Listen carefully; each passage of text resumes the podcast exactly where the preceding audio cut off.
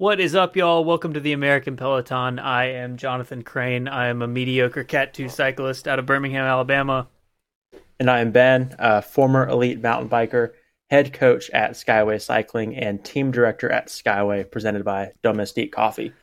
Huge and, week. Yeah, we got so much stuff this week. So we yeah. were at Speed Week, and this, I'll go ahead and just set it up up top. This is going to be the Speed Week episode, all other things that happened this week, which there was also a bunch of other stuff this week is going to kind of take a back seat because you and I or other members of our team were at all of Speed Week here and there, you know. So we we got yeah. a lot of firsthand stuff to go over. Yeah, it was fun. I mean, what is it? Eight races in nine days, seven races in nine days, something like that. It's hard to beat like that amount of crit racing. A lot of drama happening, as you would expect. Yeah, we got the showdowns we were hoping for with a lot of the big teams. So just, I mean, in my opinion, one of the best speed weeks we've gotten in a really long time. Yeah, there was a lot of uh, a lot of energy around it for sure. Uh, you said the showdowns. You know, there were some showdowns I was hoping for that we didn't get. We still only we didn't see a full Legion squad. We saw like a little bit more of a Legion squad than we've seen we didn't see the other the Legion Miami squad and the Legion uh, Aviators Austin squad. Sure. Didn't see either of them out in force, but then we did see you know Texas Roadhouse was there for the first weekend. Uh, Butcher Box was out in force, which was like not one I was fully expecting. Yep. Uh, we saw Automatic. Uh, I mean, Miami Knights were there, full squad. Like they were really strong. Full American Cycling um, yeah. which Ace, ACG, yeah, which was one of the better teams. Like, yeah, so we got crazy showdowns, but not like really wanting to see like a little bit more with the Legion squads. I say squads being Austin, Miami, Los Angeles. Yeah. Didn't really see that, but we saw some really good showdowns and racing aside from that. Yeah, there are so many so many good teams this year, so many like you know teams that are I think paying their riders decently and like racing full mm-hmm. calendars and racing at a really high level that even without like he, all of the teams we just mentioned like oh we were hoping to see them there was still like such competitive racing we didn't see project echelon out in force um so first first thing i guess first thing biggest thing thing we've talked about the most Athens Twilight back on the the classic course, not as hilly of a course this year. Um, insanely large crowd. Like yeah, I've, right. I think I've been to four or five Athens, and this was like maybe the biggest of all of the ones I've been to crowd wise. Yeah, I think the last one I'd been to was 2018, and this was definitely way bigger. I mean, like, uh, yeah, this is one of the bigger ones. I think having it on the classic course helped. I think people almost have like muscle memory to go to Georgia Theater. Um, yeah. So yeah, huge. I mean, the biggest race I've seen in a long, long time. And in the the uh, amateur fields, were all like close to, if not at the field limit. We had like a hundred guys yeah. in in our races, which was more yeah. like it's been like sixty or seventy the other years I've done it. So like big fields, but this year we yeah. were actually maxing out. Um, and we had like international squads in the two three. Like, yeah, there yeah, were teams Colombian from Canada, squad, a Colombian squad. team.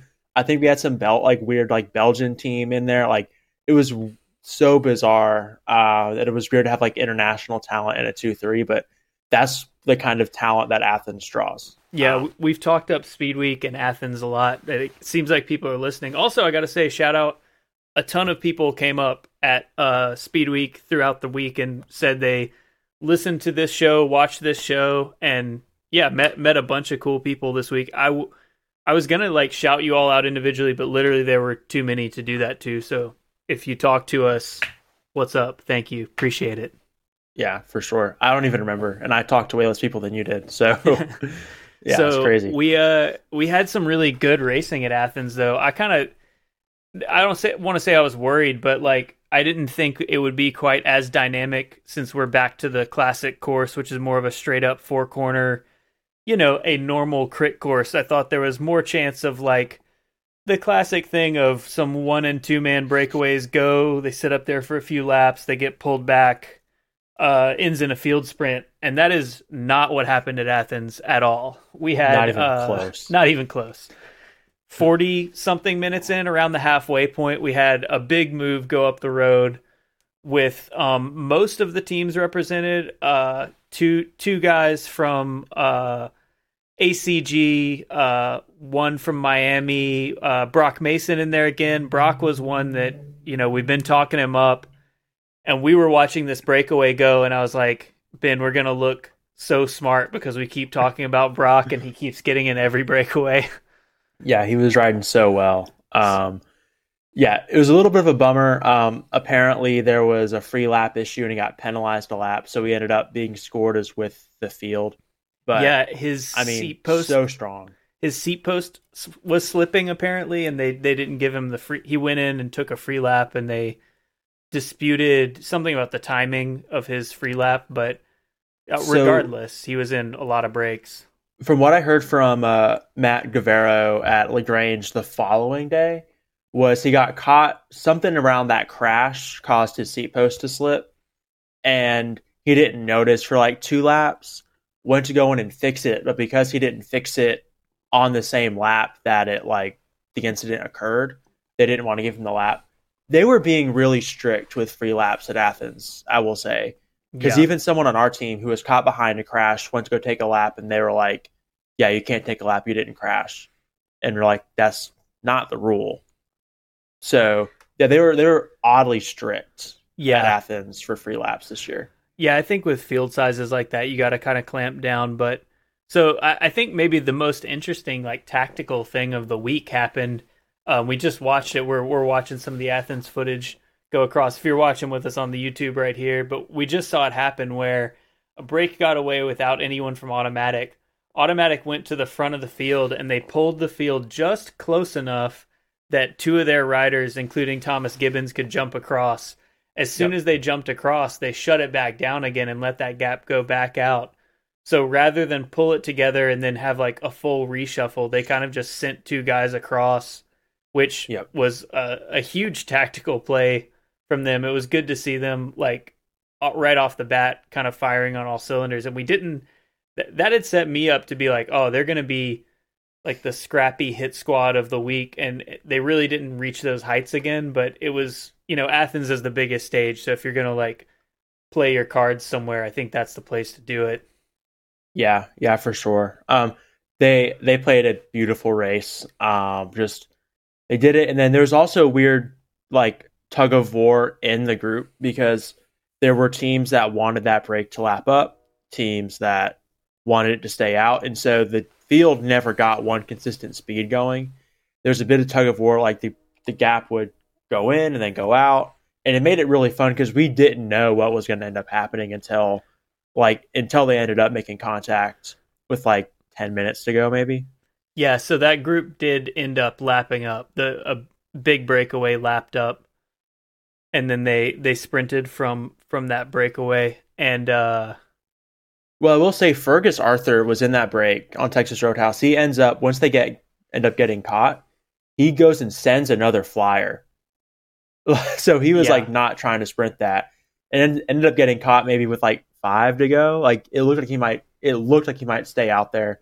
Got caught at five to go. Um, and they ended up doing the bunch sprint from the group. But it was really fun to watch i mean we were there people were people were talking hanging out um, it was just really fun race to watch yeah, Athens was was a really good one. I was looking for the results. I want to get the results in front of me so that I'm uh not speaking out of school when I start running it down. Uh, I will also go ahead and set the expectation that because I was racing the two threes, I missed a lot of the women's racing because the women's race would start as I was kind of like trying to get some food down or go to the hotel and change or you know just like laying on my back in a parking lot or whatever and then I come back and just kind of catch the sprint of the women's race. Uh, with that in mind, I, I think the uh, the Legion train got a lot of those sprints throughout the week, so uh, unsurprising there. But yeah, I don't have as much in depth. I, I didn't get as much firsthand experience with the women's race because I would walk up on a race that was in progress, and I, I you know didn't didn't see it all unfold as much. Yeah, the women's race was really fun to watch. Um, Legion, Legion's women squad was there pretty much almost a full squad. Then we had Denver Disruptors and Miami Knights, both with full squads. All of those three squads are really on the same level. So it was really fun racing to watch. They were really battling for position and making it just a really fun, dynamic race. Um, Alexis Ryan, who's somewhat of an Athens native or resident, uh, pretty much a hometown hometown figure there, ended up taking the win for Legion. Second place, Andrea Sear from Miami Knights, and third place, Erica Zaveta from Denver Disruptors uh, on the women's squad. So that's the women's podium. Just again, fun racing. I think having a, an Athens native win just elevated those crowds even more, like a home team kind of thing, you know. And who? What was the men's podium? Do you have that in front of you? Yeah. So the men's podium looking like all right. Brian Gomez from Miami Knights taking the win. Danny Summerhill from American Cycling Group, which Danny Summerhill, former winner of this race, crit legend, OG, uh, and then Robin Carpenter of Legion of Los Angeles rolling in third place there. Um, former human powered health rider, more of a stage racy kind of guy. So it was kind of cool to see him, you know, mix it up in a crit and get a result there. Yeah, Carpenter was looking good throughout the week. I guess we're not going to go yep. like chronologically through the full week, but I want to just kind of like mention the highlights that stuck out to me since you know there were eight races. So I'm just going to like talk about what what was interesting, but the next day at Lagrange, um, Fergus, who was looking real strong at Athens, uh, he you were watching it. At what point did he go solo? He he had a long oh, solo break, right? It was yeah, it was like 20 minutes in. It was so early. Um, he he ripped it, and I don't know like if some of the teams knew Texas Roadhouse wasn't going to do the full week and just kind of went, oh, it's fine, or if they like actually couldn't catch him um, because he was ripping super fast. Stayed out for 40 minutes. Like that's a crazy effort. That is a course that, in my mind, for those of you that don't know, it's got a really technical. It's like a downhill into a little right left chicane that the right left makes that left hand corner more than 90 degrees. And it's like, yep. in in that more than 90 degree corner, you go from downhill to uphill. And yeah, you can probably take that faster than anyone else if you're if you're by yourself and you can like consistently hold speed through there. Um yeah. Yeah, cuz they were braking pretty hard. Like we were standing on that corner and you could just hear brakes squealing, tires sliding cuz they were locking up wheels. So right. if you're if you're solo, I mean you can probably take that a good 3 4 miles an hour faster than the group can. Yeah, not to take anything away from his effort, but it was just a course that like uh it lent itself to that type of uh, being solo rather even than like a, a breakaway where you're rolling turns. There really wasn't anywhere on that course to like roll consistent turns and and get a good draft because it was all kind of uphill or downhill. So it was yeah, sort of just intervals of like you're going up, you got to go hard. You're going down, you got to rest and then hit the corner well, and you just do it all over again. So. Yeah. And even on the downhill, you couldn't rest much because that was the only place to move up, really. Because right. I mean, we like you would go pretty much full gas because this coming through the start area is like two percent. So like you're not getting much draft anyways. Right. So that downhill, I mean, there was pretty much no rest unless you were comfortable losing wheels on that downhill.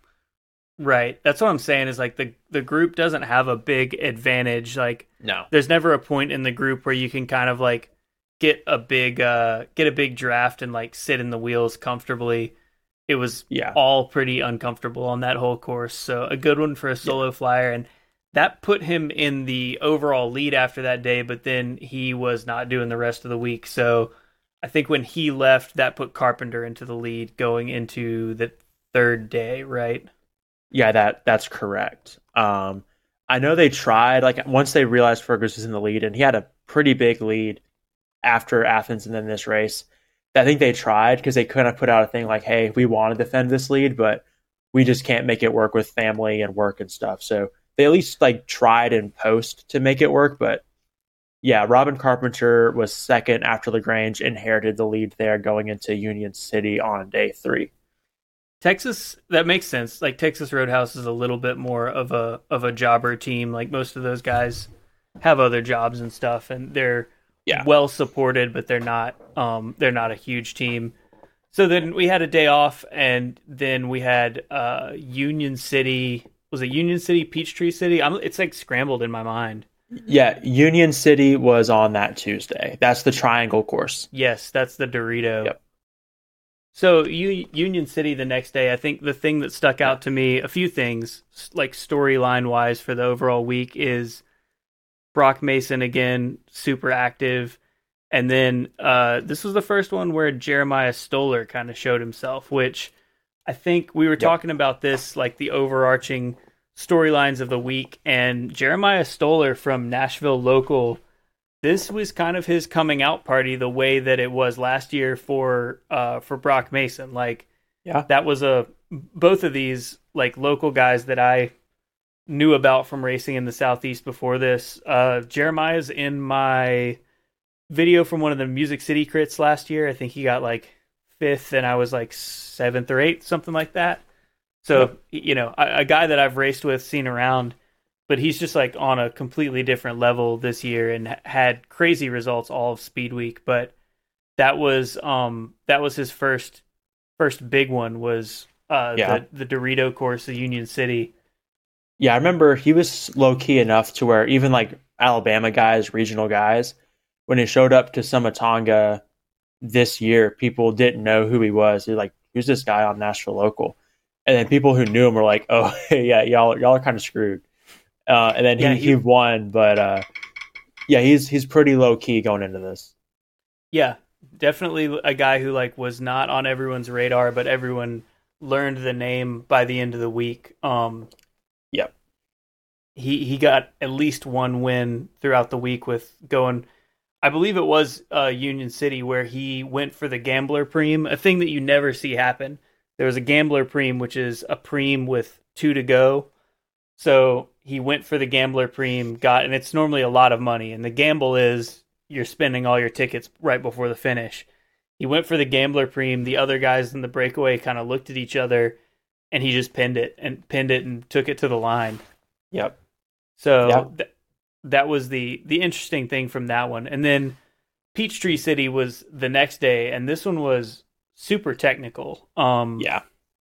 but technical in like a different way than a crit normally is. It was a really long lap, um, long straightaways, and then kind of like a uh, they were calling it like a dumbbell shape. So c- corners on either end, um, one downhill 180 off camber turn kind of thing that made it just brutal because you're going down a hill 180 straight back up a hill so I think everybody knew this was going to be a selective course, and this was one where it, it broke into. At a certain point, there was like not really even a peloton anymore. Yeah, it, it was really Kermesse style, like not really a peloton, groups all over the road. Um, there was like the group had like ten or fifteen people left, like that was Yeah. like the group, and then they had like ninety plus starters. So super selective. Um, there's a break up the road that ended up getting shattered. Like it was, yeah, So it blew apart pretty early, and there was a group of like six, and then a group of like four or five chasing. Interestingly, I watched it back, and like the two winners were actually not in the initial move that went up the road. They were in that group of four that bridged up, and that was um, Ty Magner and uh, Evan McQuirk from from Butcher Box. This is another like overarching story of the week is that I think both of us, I think we had said it on this show that we were like, who who does Butcher Box even have anymore? Like Yeah. they got Corey Lockwood last year. I guess he's still on, but like they don't have Spencer Moavenzadeh anymore. They don't have Connor Saley anymore. Like we were just kind of running down the names that they have had Yeah. in in past years and and built their team around. And they don't have a lot of those guys anymore. So turns out they do have some people. They have some firepower and they have a lot of it too. yeah, they, they kind of put it down this year. They had a lot of Mhm. guys we didn't even know about, um, who who were putting down results. Evan McQuirk was one that, when we were having that discussion uh, at Athens, Rob from our team was like, "Oh, Evan, Evan is good. That's like someone he he knew about already." So kind of put the bug in my Yeah. ear, and then he he pulled out a big result uh, here at Peachtree City.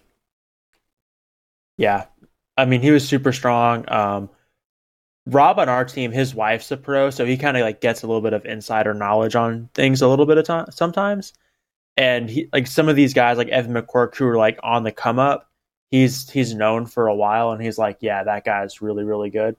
And we were kind of like, I recognized the name when we were looking at the Butcher Box roster, but I didn't know much about him, and definitely definitely know about him now. Um, yeah, he had a one heck of a ride. The other other one of those guys that I, I didn't know at all was uh, Dustin Kalaba, a guy from he's like Eastern European, and this is his first year racing in the U.S. So a little bit of a like unknown quantity, kind of a ringer. But he, uh, so ButcherBox, we were just looking. ButcherBox had the most guys in the top ten of any men's team. Yeah. So four four in the top ten for the overall for the week. So really consistent and uh, you know, kind of surprising, honestly. Yeah. Given given the level of competition now, uh, I guess we're gonna have to get into now, like the the controversy. I right, we're going to Yeah. talking going to- Spartanburg. Well, we want to say that Brendan Rhim ended up winning at Peachtree Corners as well um, in a solo move. That was a big that was a big ride from him. American Cycling, I said, like being one of the stronger teams of the whole the whole week um, with between Brendan Rhim, Danny Summerhill, um, yeah, and Michael Hernandez. But like just a strong ride. Brendan's been like in Belgium for a while, uh, racing, came back to America, so I think the Kermesse style course really suited him, and he was able to capitalize on it. And this was our first real look at American cycling. Uh, Yep. like all together as a team, kind of racing on the national stage. And I think what they proved, and kind of like the a, a big takeaway, like on the macro level from the whole of Speed Week, is that there are a lot of teams that can hang now, and you can say like we're not seeing Legion at full power. Uh, but I, I don't think this is going to be like past years where we've seen kind of like Legion a full step above other teams, and then there's kind of this like second rung kind of fighting for scraps level. I think it's going to be more. I mean, Legion. We, we'll see when when we finally do get a look. I think Tulsa, from what I've heard, Tulsa is going to be their first like all in full full bore race. But That tracks. Yeah. But yeah, I mean that's something we were talking about before the season even started in our Mhm. preseason episode was all of these teams that were kind of like knocking on the door a little bit, like starting to get there, are going to be there this year. yeah, And we're going to have these teams that are not conceding to Legion. They're able to compete there. All of these little things. Um, and that's what we're start. That's what we're seeing. Is teams are finally able to compete on that level. and Legion Legion was like a cut above in the past, and I just I don't think they're going to be, you know, fully head and shoulders above the way that they have been. Yeah. Uh, in in other years. For sure. So speaking of which, uh, moving to Spartanburg, I, I guess this is another Legion thing to mention is that Legion, uh, I guess after the first weekend, so they only had Robin Carpenter and Ty Magner out there for um for Athens and Lagrange. After those two, and I'm not sure if this is because Robin was doing well or if this was the plan all along, but Robin was doing well in the overall, and then they flew a couple more guys in. So Yep. On that Tuesday after the rest day, uh, Justin Williams showed up and Gavin Hoover showed up. Which, if you don't know Gavin Hoover, um, track rider, he was on the um, the track league that was on GCN. That's like it's kind of the like NCL of track. You know, it's like the yeah. watchable um very like highly produced product of, of track racing uh track champions league he was in the track champions league There we Um, go. I was drawing a blank. Yeah, I'm glad you remember. There's too many three letter acronyms there's you know acg ncl in in lc there's there's too many of them so Add a fourth letter, people. Come on. yeah Do something. or just say the whole thing every time right. Uh, yeah, Track Champions League though. So a crazy strong rider who was uh, an interesting addition to like fly in both him and Justin. My thought with Justin was like maybe he's coming in. He's clearly not super fit right now, and I think he was maybe like, I'll come in for those midweek races and kind of like race my way into fitness a little bit. But then bringing Hoover in seemed to me like maybe they're trying to defend uh, Carpenter and going into so Athens, the kind of two pillars of Speed Week are Athens and Spartanburg, at least as the schedule has been recently. Um, so yep. coming into Spartanburg, we saw Legion doing a little bit more of of a Legion. Uh, toward the end of the race, they're they're set up doing a full lead out with Justin on the back. So I'm not sure if Justin was going to sprint or if Justin was going to sweep, but American Cycling challenging them from both sides. A uh, pretty nasty crash from uh, Ty in the last corner. So who yeah. was that on American Cycling that came up came up the inside on him? Yeah, so that was um, last name's Para on American Cycling. Um, came up on the inside there and just sort of bumped Ty. Uh, didn't bump him, but we, I mean they made contact yeah. and causes Ty to go down. There's been a lot of drama about this crash. Um, yeah. A lot of people have had a lot of things to say about it for sure. I feel like we got to litigate the crash at least a little bit. And yeah. So what I'm going to say on the crash is like, uh, I understand that. I, I guess, okay, what, what I should start with is immediately after the crash, uh, Justin and Corey both had some, some posts about how it was, uh, unacceptable and too aggressive. Um, and how they were going to pursue maybe action with USA Cycling. And while I do agree that like he caused the crash, I'm just not sure. I, I don't think any rule was broken. I've been looking for a rule that was broken, and maybe that makes an argument of like there should be a rule against chopping someone and just putting flicking your rear wheel into their front wheel. To be really clear, what happens is American cycling rider comes up the inside on Ty. Ty Magner is on the front for Legion. Kind of uh, dives the inside of the corner, gets in front of Ty before they enter the corner, and then as they lean into the corner uh, to begin cornering, Ty's front wheel contacts the ACG rider's back wheel, which, you know, if you've ever touched wheels with somebody, your front wheel hits their back wheel, that pretty much takes you out. So, yeah so I mean, watching it like that's this is the whole thing is that technically there wasn't a rule broken. Like it was super aggressive. Um and I'm I was looking at it. I've you and I have both watched this crash probably a hundred times a piece. And one thing that I kept noticing that kept that I kept looking at, and it's very subtle, is there's like a as Paris coming up, there's almost a glance over from Ty um, it's very subtle, and I don't know if that was like him looking, starting to look through the corner, or if it's him looking left and saying, "Okay, I'm going to start going now." So he taps his brakes, and I can still win the corner.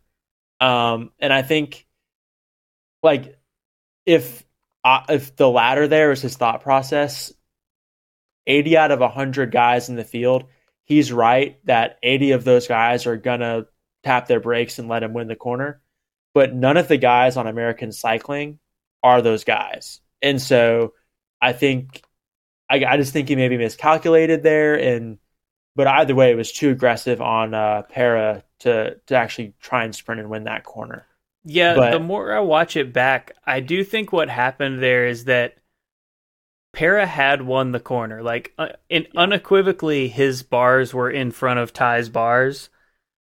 I, you know, just the way the crash happened, there's no way Para's not in front. We, we only have a yeah. straight on shot to look at, and it's kind of hard to tell looking straight on who's in front of who until they make contact, and then you can tell who's in front.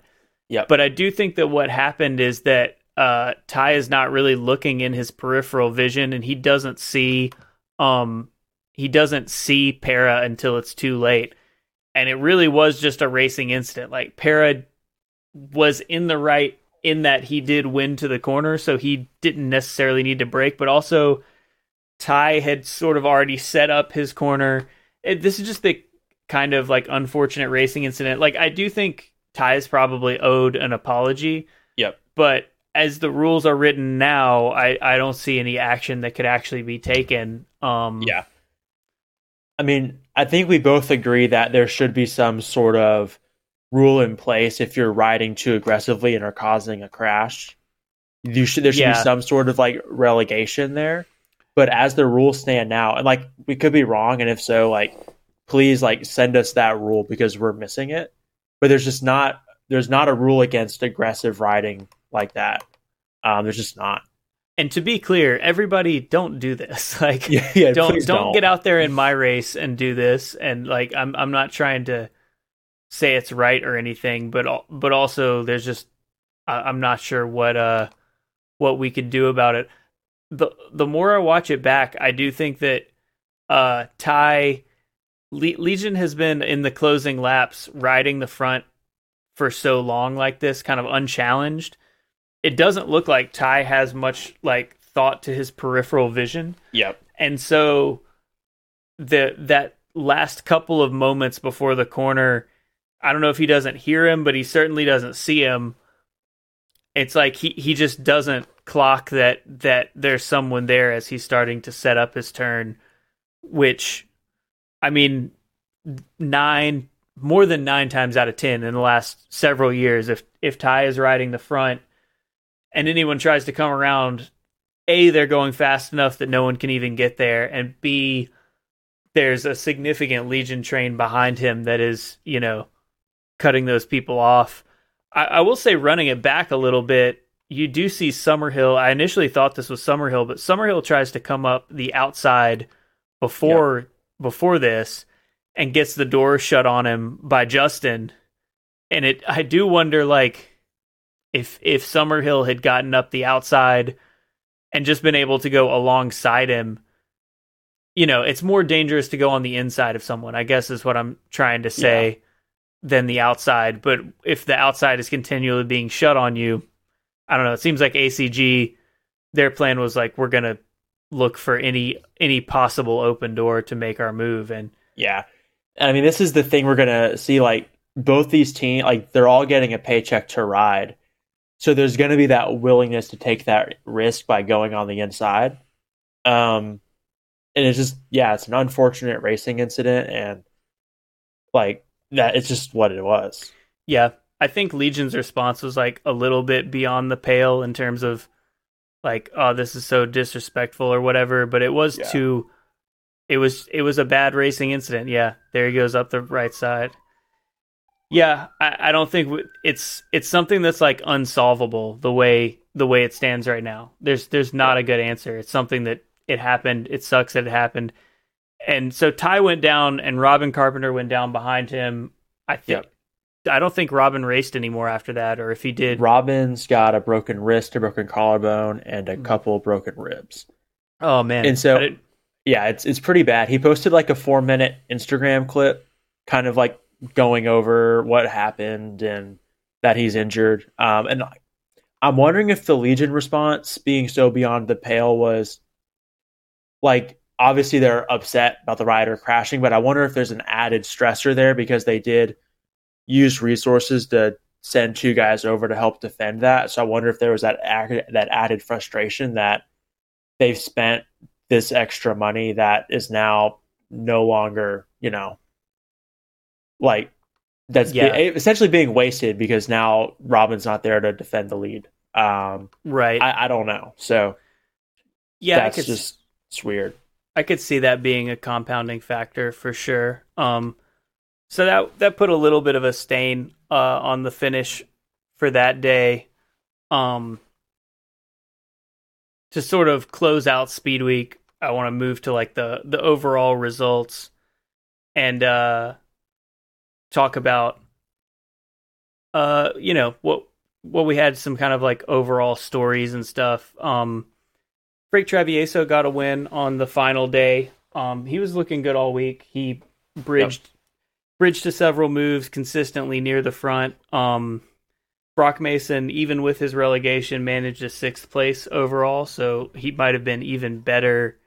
You know, if that re- relegation hadn't happened. Yep. Really good ride for him. I was surprised to see that Gibbons was in the 10 spot there because, I mean, he did have a fourth at Athens, but we didn't see a ton of him at the front of these races otherwise. that Yeah. that move in Athens was kind of their one, you know, real strong, real strong move.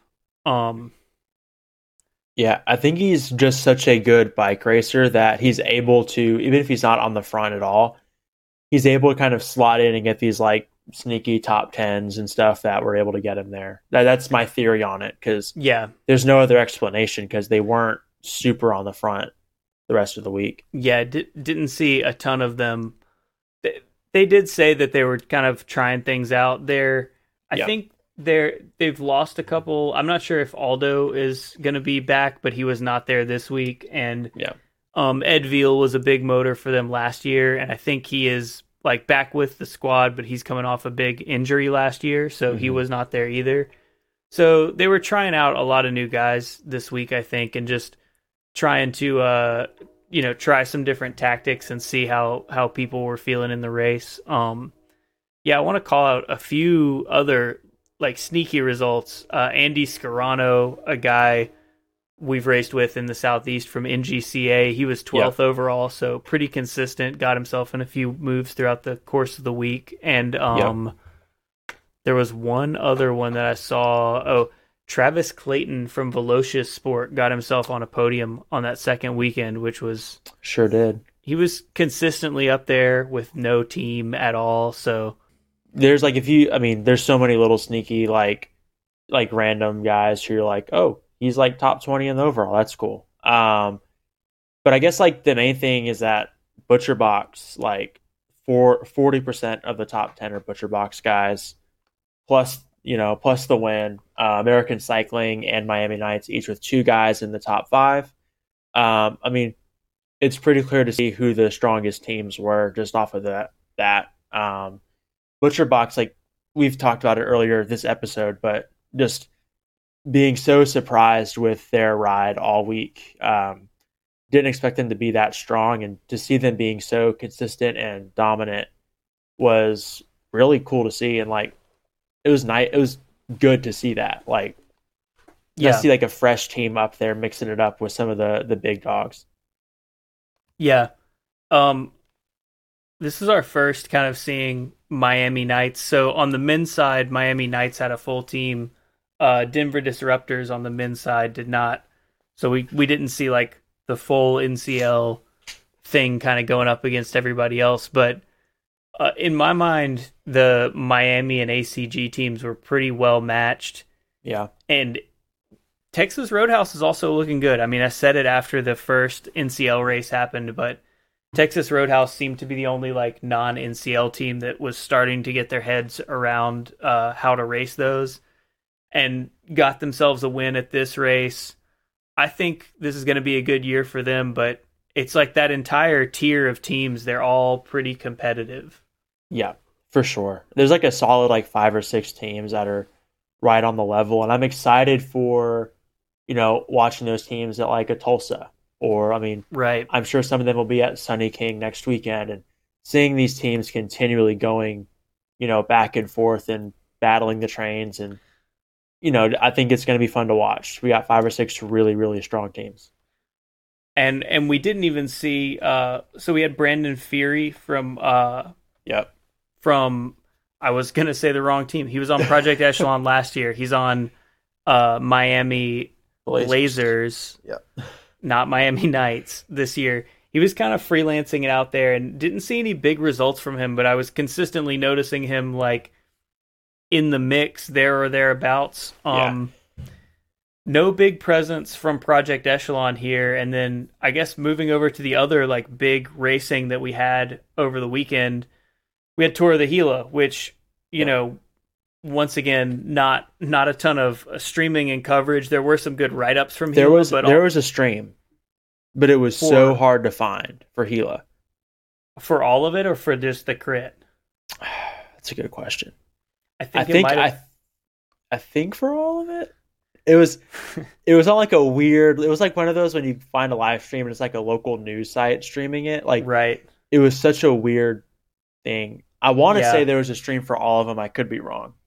Sure. Well, you know, forgive us because we were doing Speed Week stuff all week, like physically, and it takes a lot of the day to drive through Atlanta traffic and Right. do the race and then watch a race and all you know, there's a lot of lot of stuff going on for us, but I was trying to keep up with it from a distance and uh Team Medellin was down there. So Medellin last year was at Speed Week. This year they opted to go to Gila, which makes a little bit more sense. It's kind of a shame that these were overlapping a little bit, but Yeah.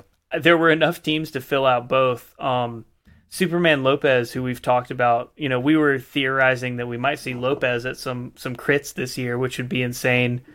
We did not see him at any crits so far. Uh, he did win stage one of Gila, and then got crashed out on stage two. Speaking of like huge crash drama, there was a big crash on stage two that took a lot of people out, including him. It apparently took out like 40 people, a, a large percentage of the peloton, which is Jeez. a huge bummer. Uh, we all got to stop crashing so much.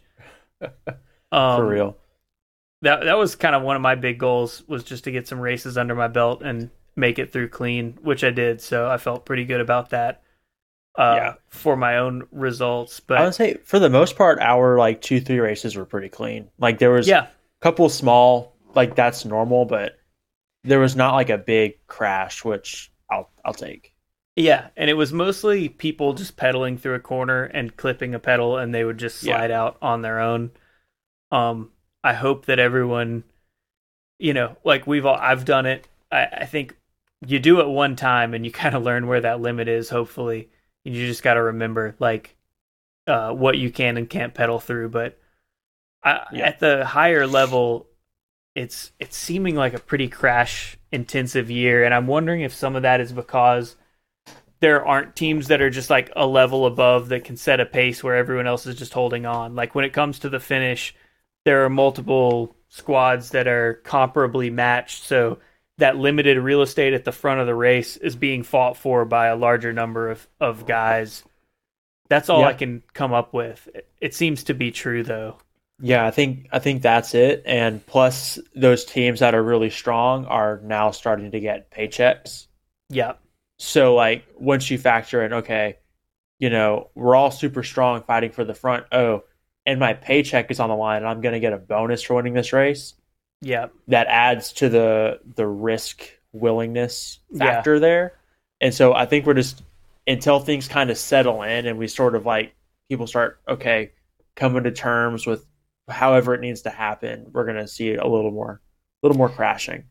Yeah, there's no uh there's no established pecking order yet this year, and that may be Yeah. kind of uh contributing to the problem. A couple of interesting things from Gila though. Uh, Oscar Sevilla, who's a 46, won the the big stage, the Gila Monster stage, which is like 100 miles with like 10,000 feet of climbing. Yeah. Um, on that last day, and then above and beyond cancer, a team that I've been aware of for a while. Uh, they got the overall win with Alex Hoehn, so that is a big win for them, especially with squads like Project Echelon in the mix. I assume the reason we didn't see much of Project Echelon at Speed Week is that they were over at Gila, and I would have Yeah. put my money on them for the win at Gila. And ironically, the only thing at Gila that they won was the crit with Cade Bickmore. So Yeah. they didn't go to Speed Week, Yeah. and then the only thing they won was a crit. kind of kind of strange. Uh, like they're they're the big stage race team in America, and it's it's just kind of funny that they won the crit. But Cade Bickmore coming from Texas Roadhouse, so kind of makes sense for him to win the crit, but still, um, just kind of bizarre. Yeah. Yeah. It's uh one of the only like big stage races that's still happening, so that's just I It's it's one of the few UCI stage races left in North America, so you know for This what it's is- worth. yeah. This is another thing I was going to say coming off of um coming off of Speed Week is I think this is the first year that being a UCI team just doesn't matter at all anymore. Um I think like Yeah. Skyline was one of the only UCI teams at Speed Week and like they just got absolutely demolished. Yeah, There's Um, th- I do know that Legion did renew their UCI license, by the way. So I do know that for sure. So there's a couple, but I don't. Yeah, in America, it doesn't really matter. there there's very little. This is like the least um division we've seen between. It, it's like who's willing to pay for it, and interestingly, the teams that are willing to pay for it this year are not necessarily the teams that also have the most budget. I think Yeah. it's interesting that with with all of these new crit series, um, American Crit Cup, uh, NCL, and then another one we're going to get to in a second, maybe popping up. A lot of the biggest races are not UCI races, so I think a lot of teams, and this is what I've heard. I think about like automatic. They made a conscious decision to be like, we're not going to pay that money to re up our UCI license. We're going to dedicate that money to traveling to races that we might not have gone to that are not UCI races in many cases. So we don't need the license, frees up some budget. It makes Yeah. sense. Yeah, I agree. Especially like you're a team that's going to be only racing in North America. Most North Americans, especially like United States of America, like they don't care. We don't have enough UCI racing for it to matter. And the UCI racing we do have, people for whatever reason don't pay as much attention to. Um, Right. So if you're an, America only team, you're only racing in America. I don't think it makes a ton of sense for you to have a UCI license. Yeah, if we were comparing just like the total number of clicks and eyeballs that that Athens got and Speed Week as a whole got versus Gila, I would imagine that more people are aware of the results and the storylines of Athens and of Speed Week than of Gila. That's just my guess, but uh, that's kind of where I think things stand right now. Not necessarily saying that's how it should be, although, you know, I love Speed Week, I love Athens, but that just is what it is and I think teams are making that that calculation correctly. Now, I mentioned another crit series. Um, we said last time that CRT wasn't happening. The um, Legion, sort of the extension of Into the Lion's Den, and that was based on teams that we had talked to that were supposed to be part of it. Were kind of going through the motions of getting it up and running, and then they said in February it just kind of dropped off the face of the earth. So they all kind of took it off their schedule because they quit hearing anything about it. And then after we dropped that episode, this announcement went up on Cycling News and Velo News, all the other um, outlets that basically there is a new league coming from uh, Justin Williams, Legion of Los Angeles. It's called CRIT, Circuit Racing International Tour. But there kind of aren't any other um, details here. Like I, I read through this whole thing and I read through essentially the same press release turned into an article on a couple of different um a couple of different sites and there are no dates there are no you know not even a cities or teams or just like there will be races at some point maybe this year maybe not um Yeah.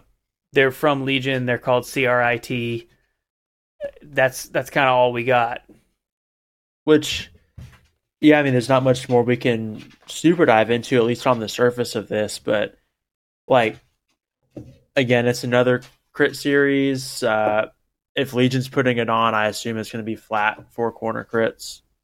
Um, probably have big prize money. Probably, probably draw some other big. I mean, you know, at least three of the biggest teams are going to be there. I think that's part of their Right. um, rationale for having Legion of LA, Austin Aviators, Miami Blazers. Is then they can they can half fill out a field just themselves. You know. true. Um, Um, yeah, I imagine some big teams will be there. I'm excited to see, you know, what it develops into. Um, if it's going to be that, if it's going to look like CRT with like six weeks or eight weeks all back to back to back, or if it's going to be more spread out and more intentional. Um, what cities they might choose to host, I assume it'll Right. probably be kind of West Coasty. because we talked about an, an initial calendar that we had seen that had been floating around uh, with teams and with event organizers that kind of put that whole thing really late in the season. But I would Yeah. be really surprised if they're going to try and pull that off this year. There's not a lot of time left in the year this year, huh? I mean, there there's not. I mean, unless they're holding their cards really close to their chest and everything's all done and set in stone, and we just don't know. But I I don't. I just don't know. I don't, yeah, I, I would be surprised.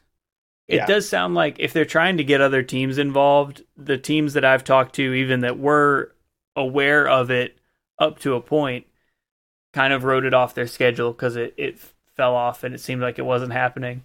So then the day after that article comes out, an article comes out on Cycling Weekly uh, that's basically this guy, Wasserman, claiming that he was a part of this and that the idea was stolen from him. So that he was like pitching this with uh, Williams and had had started a company, started an LLC to work on this with Williams, and then kind of the prizes just stopped, or the the meetings, the communication just kind of stopped coming in about it in February, which that correlates with what I've heard from teams about kind of when things went silent. Um, you know, I'm not sure how much of this is. It sounds like this was a guy they were working with. I'm not sure how much of the idea you can say is stolen when the idea, until we get more details, there may be more details that, you know, there's some kind of proprietary specific thing that has been lifted from from his idea but it sounds like just the idea is to have crits in major cities and I, that's like less specific than a lot of the NCL stuff to me you know like you can't own having crits in major cities, Right. Um, so that that's I want. So CRT might have been the Wasserton, Wasserman thing, and then when that kind of dissolved, it that's when we heard okay, it's not happening. So maybe that's that's sort of what that whole deal was. and uh, yeah maybe that's what happened and then this latest article is just Justin trying to like plant a flag in the ground that like you know that round fell through but I'm still trying to do this you know Yeah, I I have a feeling that's sort of what this is. There's something in my gut saying that that's where that's what happened here. the lack of details like extreme lack of details in that original um article makes me think that they're maybe at, at a little bit of a reset point in terms of like what they're going to do with with forming this league and getting it up and going. I have said before and i'm going to continue to be on this train that like i don't love the idea of the league being owned by a specific person who is competing. Like I don't have a problem with it being more of a franchise model where like all of the teams collectively own it or something, but yeah, in this model where like kind of Legion or someone from Legion is sort of the boss or the owner or the main impetus for the thing happening, uh, it just uh, you know it sets up like it would be weird if Tom Brady owned the NFL. You know what I'm saying? And, Right. and was still quarterbacking. Like that's what I keep coming back to. and I I mean, feel like I don't like if Justin Williams is going to own this. I'm I don't have an issue Justin Williams owning this. I just have an issue with him owning it, owning three teams in it, and also racing. Right. And I think his eh, maybe what he's trying to get to, I, I've speculated about this before, is I think what they're maybe trying to get to is a point where they own all of the teams and maybe they're not even racing anymore, like Justin and Corey, Yeah, which would make sense, but it's like that in in between, and I think that's what NCL is trying to get to as well, is a point where like all of their teams are in house. Um, Yeah. but I mean, you saw it with with Lions Den; they won their own race, and we're seeing it with NCL so far. Like the endemic teams are winning the NCL races. Uh, it it's just a weird. I'm not saying they're like rigged or anything, but it sets up an incentive structure where it's like, you know, you're our teams; these are our races. We can formulate them in a way that that works for you, or even just like these teams take them the most seriously. It just doesn't make it like the most competitive even field or something. There's yeah, there's like a non-competitive kind of like feel to that, you know? yeah. Like you can make the rules to favor you, right? Like Right. you can make them all flat four corner crits, and you can make them, you know, set up X, Y, X, Y, and Z, and you can s- not change the rules, but just set yourself up in an environment to where you're more likely to win. Right. I guess my point is not that they are even doing that. My point is that you could, and the fact that you could is is a problem. I agree. more yeah. more than anything else. Um, so we'll see what even happens with that. That may not be something. I know they were planning to try and do it this year. I, I don't think we're going to see it this year. It would be a real stretch. And if they Yeah. if it does happen, it's going to be in cyclocross season, and I'm going to be paying attention to cyclocross. So say that's a big thumbs down for you. yeah, that's that's a no go for me. There is one more like fun thing we want to cover before we get out of here for this week, which is uh, Matteo Jorgenson coming through with some big results over in Europe. Yeah, yeah, uh, huge. Um, one of the main uh, Grand Tour prep races, like if you're going to the Tour de France, you usually do Tour of Romandy, um, or like you know, it's just a Grand Tour prep stage race. Really, Matteo Jorgenson coming out with the Young Riders jersey for the whole week um, and getting second overall on the GC uh, to Adam Yates. Like Egan Bernal was in the field. Um, Damiano Caruso. Yeah, we've talked a lot about you know American riders being able to go to that level, and it's interesting seeing riders like Oscar Sevilla coming over to America and racing, and Superman Lopez racing in America. You know, the there's like there's something to be said for the fact that we have racing where you don't have to go to Europe anymore, but also we do want to see the young talent that is geared like physiologically for that European racing being able to make the jump. Um, Yeah. We saw some some of the EF kids, uh, Enzo, Enzo Hincapie, some of the other EF kids. We had a um a gorgeous George sighting at um Athens. He was out there. Yeah, yeah. The EF kids are kind of poised for for that European trajectory. Um, like someone from Birmingham, Riley Oberding is currently riding and racing in Girona on that on the U.S. national team, but he's on that EF junior Onto team. You know, Yeah, that seems to be a good pathway uh, for them. I was actually interested to see. I think some of it is just that those. Uh, I think they were only at Athens and Spartanburg, which are the biggest ones. But Yeah. I think that was just a thing of like there are some really big bike races with national and international fields close to us, but that team is Yeah. not as focused on um like domestic American crit racing. They're kind of more focused on stage racing and and getting overseas and stuff. But Well, I mean, Yeah. even in um, like during the week, Julian Rue, uh, who was who won two of our two three races, were he was he, I think if he didn't win, like he was on in racing tour junior tour of Ireland.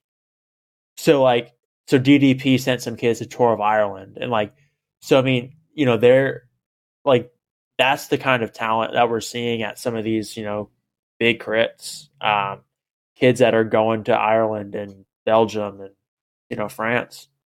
I'm gonna say that's like the hopeful note I want to end on this week. I guess is I did sure. notice that this was like the the youngest year, and maybe it's just that I'm getting older, but this was the year that like I felt old at at Speed Week and at Twilight. Like all of the fields, it seemed like were generally average age, much younger. Right. So yeah, on that note, a lot of great young talent we hope to see continuing to come up as we get old. Um, you got anything else for this week, Ben? No, that's it. Uh, next episode, you know, we'll talk about Sunny King a little bit, sort of get into some of the the more spread out stuff, as this has sort of been like the peak of the southeast crit season. Um, yeah, and then we'll get more. yeah, of that. we're not even done yet. No, we got no. we will be out at Sunny King this weekend too. Yeah, so if we you're will. at Sunny King, say what's up. We'll be racing the two three, and then uh, hanging out watching the pro race. Yeah. but yeah, we'll definitely have plenty more stuff for next time. Yeah. Uh, see you Make guys then. wait, make sure Oh. to like, subscribe, follow, comment, Ah, ps- all of that, all that, uh, all that stuff, please. yes, yes, thank you. See you guys next time. Peace. Thanks.